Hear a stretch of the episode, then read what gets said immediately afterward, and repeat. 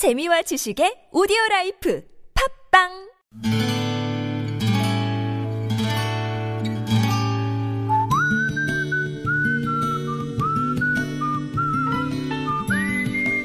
여러분 기억 속에서 여전히 반짝거리는 한 사람, 그 사람과의 추억을 떠올려 보는 시간, 당신이라는 참 좋은 사람. 오늘은 서울시 송파구 문정동에 사시는 박희자 씨의 참 좋은 사람을 만나봅니다.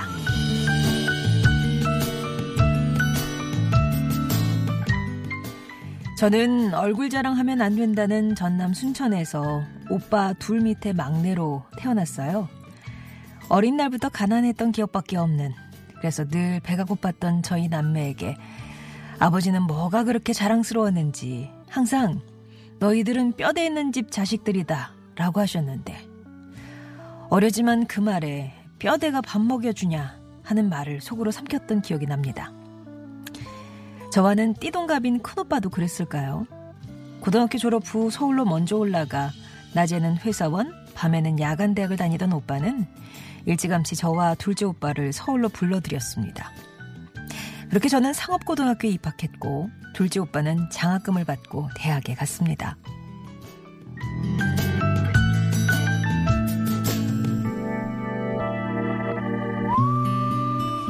그때만 해도 저는 얼른 학교를 졸업해서 오빠의 짐을 좀 덜어주자는 생각을 하며 지냈습니다.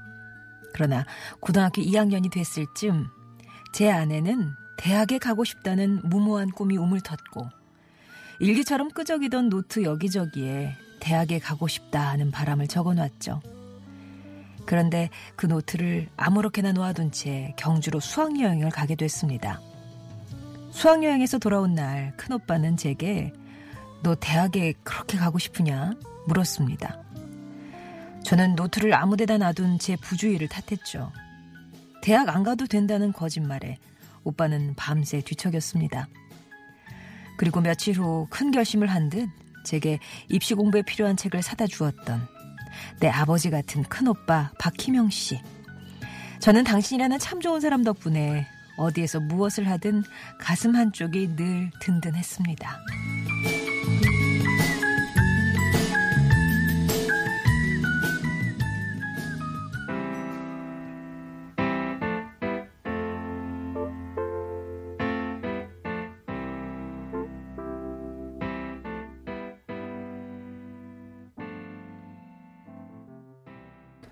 빌 위더스의 리노미 들으셨습니다. 당신이라는 참 좋은 사람 오늘은 서울시 송파구 문정동에 사시는 박희자 씨 사연이었어요.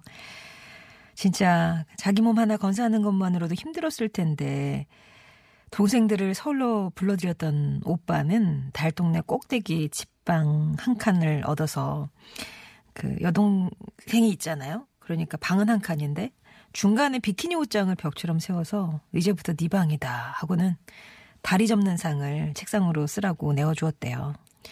그리고 동생이 대학에 가고 싶어 하는 마음을 알게 된 후에는 이런저런 고민 끝에 그 꿈을 응원해 주셨다고. 그때 박 기자 씨는 이게 꿈인지 생신지 오빠가 주는 책을 받아들고 선체로 오빠 나 진짜 공부해도 돼? 라고 몇 번이나 물었답니다. 그렇게 박 기자 씨는 열심히 공부를 해서 그때 유명했던 유망했던 가정학과 진학을 하셨고요. 또 그 어렵다는 취업을 하는 동안에 오빠는 리비아로 돈을 벌러 다녀오기도 하셨대요. 근데 그 오빠가 벌써 칠순이 되셨답니다. 아들 뼈대만 있는 집 장남으로 살면서 동생들 건사는 기본이고 능력 없는 부모님 보필까지 해야 했던 오빠는 지금 몸 여기저기가 자주 아프고 허리가 또 많이 휘어서 예전에 그 건장했던 모습은 찾아볼 수가 없으시대요. 그런 오빠한테 오빠, 나 희자야. 오빠가 없었으면 우리 가족이 어떻게 됐을까? 생각하면 늘 끔찍한 생각이 들어. 오빠가 있었으니까 지금 다들 잘 살고 있잖아. 그게 오빠한테 어떤 의미일지 상상도 못 하겠지만 늘 자신은 뒷전이고 가족이 우선이었던 우리 오빠. 고맙고 또 고마워요. 오빠가 사는 동안 이제 내가 옆에서 오빠 힘 대줄게요. 사랑해요, 오빠. 라는 말 전하고 싶으시댔어요. 박 기자 씨께는 레몬밤 다이어트 선물로 보내드릴게요. 네, 큰오빠, 오빠도 예, 많이 건강하셨으면 좋겠네요. 아, 예전에 진짜 건장했던 오빠, 우리 기둥 같았던 오빠가 지금 많이 나이가 들어서 이렇게 좀 병약해진 모습을 보면 가슴이 많이 아프실 것 같아요. 이런 오빠 덕분에 우리가 이렇게 다 잘 사는데 그런 생각하시면 진짜 두고두고 갚아 나가셔야 될 것 같습니다. 송정의 좋은 사람들 3부는요. 이렇게 여러분 추억 속에 당신이라는 참 좋은 사람 사연으로 함께합니다. 여러분 인생에 크고 작은 영향을 주었던 사람과의 소중한 추억들 얘기 들려주세요. 뭐 오래된 추억 아니더라도 지금의 내 마음 전하고 싶다거나 아니면 사랑한다는 말 직접 하기 힘든 경우에도 어, 신청해 주시면 제가 대신 해드릴게요. 제 거는 제가 잘 못하지만 여러분 건 제가 좀 잘해드릴게요. 네, 여러분의 추억 음, 들려주실 분들은 당신 참여라고만 보내주시면 되겠고요. 음성 편지라고 하시면 여러분들이 직접 목소리 녹음해서 보내주시면 되는 겁니다. 차이는 이제 제 목소리로 나가느냐, 여러분 목소리로 하느냐 이 차이고요.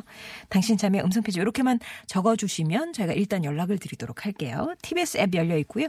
50원 1호 문자 메시지 우물정 0951번 무료 모바일 메신저 카카오톡이 열려 있습니다.